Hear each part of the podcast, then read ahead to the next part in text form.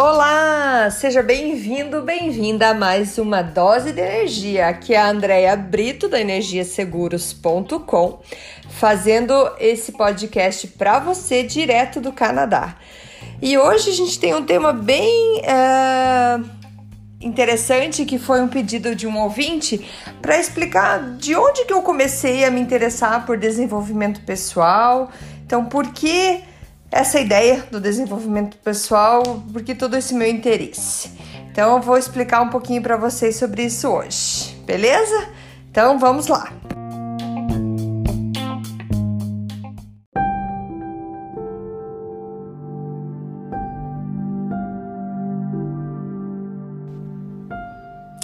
Se você quer mudar algo na sua vida, leia mais sobre o assunto, estude, interesse-se.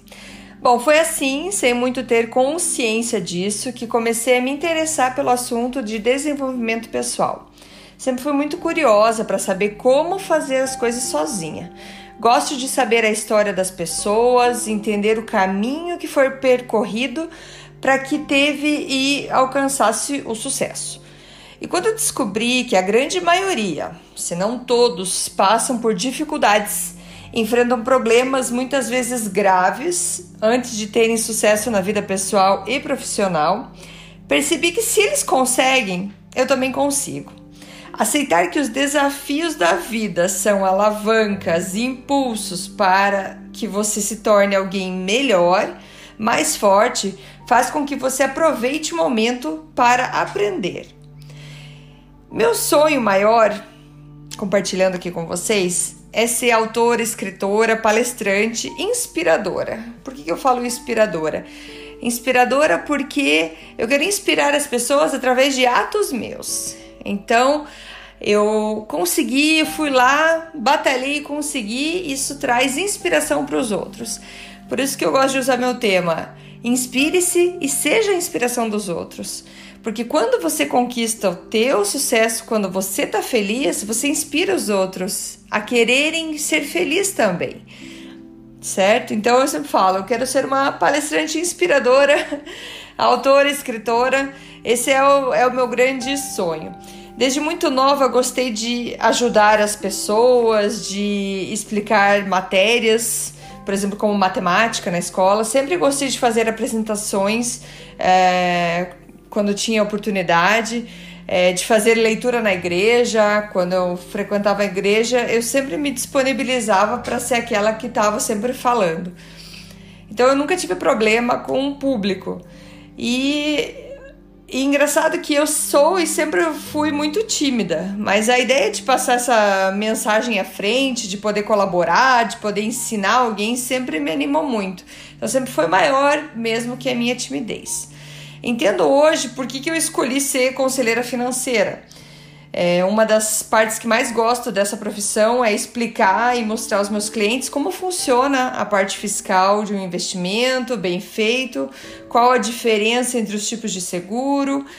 Eu estudei, é, estudei e lia muito sobre o assunto é, o tempo todo, antes mesmo de ser consultora financeira. Como, como todos nós, eu passei por várias dificuldades que foram financeira, profissional, emocional e de saúde. Sempre quis entender o porquê disso. Aquela clássica pergunta: por que comigo? Por que agora? Que sempre vem aquele problema naquele momento que você menos precisa de um outro problema, né? eu nasci em uma família católica, sempre acreditei em Deus, acredito em Deus e ia com muita frequência à missa. É, não sempre, mas eu ia. E com o tempo fui questionando rituais e sermões dos, padres. Eu já percebia que, às vezes, de um padre para o outro, a missa poderia ficar mais interessante ou menos interessante. Eu não estava julgando se eram certos ou errados, mas eles não estavam mais se encaixando em mim. Eu estava procurando onde aquilo estava se aplicando ao que eu acreditava e comecei a me interessar pelo mundo esotérico. Isso eu tinha meus 14, 15 anos.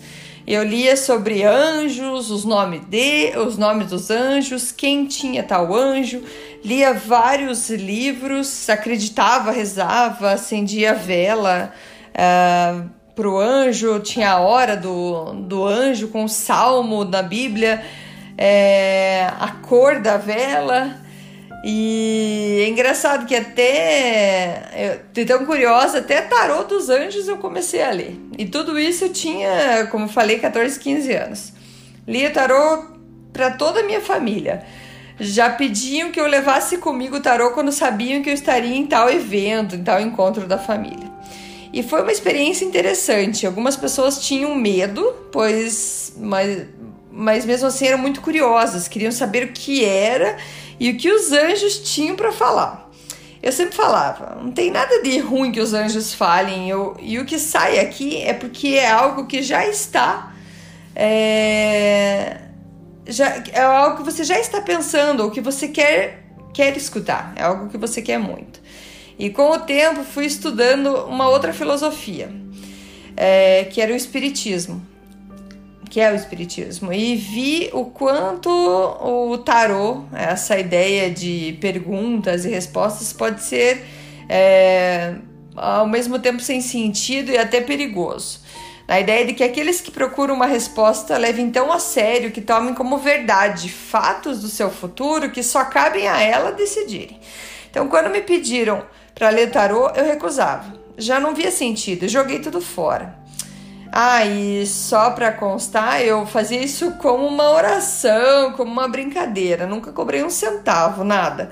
Eu fazia porque as pessoas sabiam, é, saíam bem felizes, gostavam, depois que escutavam que eu tinha o que, que, que o tarô estava falando. E mais uma vez era eu querendo ajudar, agradar aqueles que estavam comigo. Sempre. Se eu, alguém ficava muito feliz com alguma coisa que eu estava fazendo, ah, eu ia repetir aquilo várias vezes. No Espiritismo, eu me interessei pelos romances espíritas, achava fascinante a ideia de que nunca estamos sozinhos e que a morte nada mais é que uma passagem onde deixamos o nosso corpo, porém a nossa alma nunca morre. Achei justa a explicação que, se Deus é tão bom, por que faria com que tudo acabasse após a morte do corpo? E ter a ideia de que podemos nos reencontrar em uma outra dimensão facilitou muito meu ano de 2004, onde meus avós paternos e maternos faleceram. Foi mais fácil para eu aceitar agora que eles estavam livres das dores do câncer que tanto os fez sofrer. Que agora eles já tinham, já tinham vivido fisicamente conosco, estariam de alguma maneira perto de nós sem sofrimento.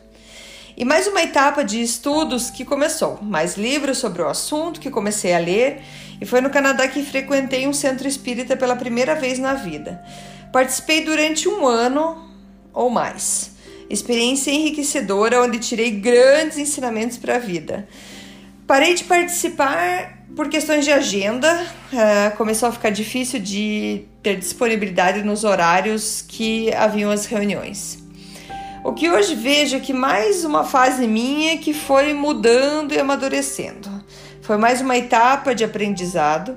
Quando começamos a encontrar muito obstáculo é porque o interesse já não está mais ali. Pois, como eu comentei ali acima, por questões de agenda, eu já não estava conseguindo horário. É, Questione-se quando você começa a colocar problemas em, na frente de compromissos que você quer ou tem que fazer, ou que você não tem mais interesse, ou que tem alguma coisa te incomodando. Então eu aceitei aquilo como uma fase, uma fase que passou, que eu cresci muito demais e, e hoje eu percebo que, que eu estou bem. Hoje digo que sou uma pessoa que crê em Deus, acredito nessa força maior que criou tudo que existe mas não sou religiosa e muito menos preconceituosa com relação às diferentes religiões. Eu acredito também que, infelizmente, existem muitas brigas no mundo inteiro por conta de religiões, por conta dos formatos de religiões que foram criados pelo homem, e isso é muito triste. Eu respeito cada opinião de cada um Respeito a ideia de que cada um tem o seu lugar onde encontrar a paz, a, a esperança, a força para vencer suas batalhas. Cada um tem o seu lugar para buscar isso. Em todo esse processo, a pesquisa, o interesse pelo desenvolvimento pessoal só cresceu. A fé, a esperança, a visão é, está escrito em todos os livros. E por que eu falei de religião aqui é porque tem tudo a ver com, com o nosso desenvolvimento.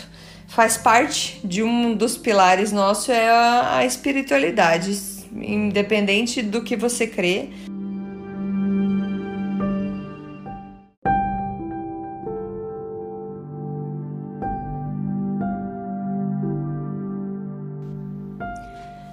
A fé de que Deus está conosco, a esperança de que tudo passa, a visão do que queremos para o futuro é o começo para poder construí-lo.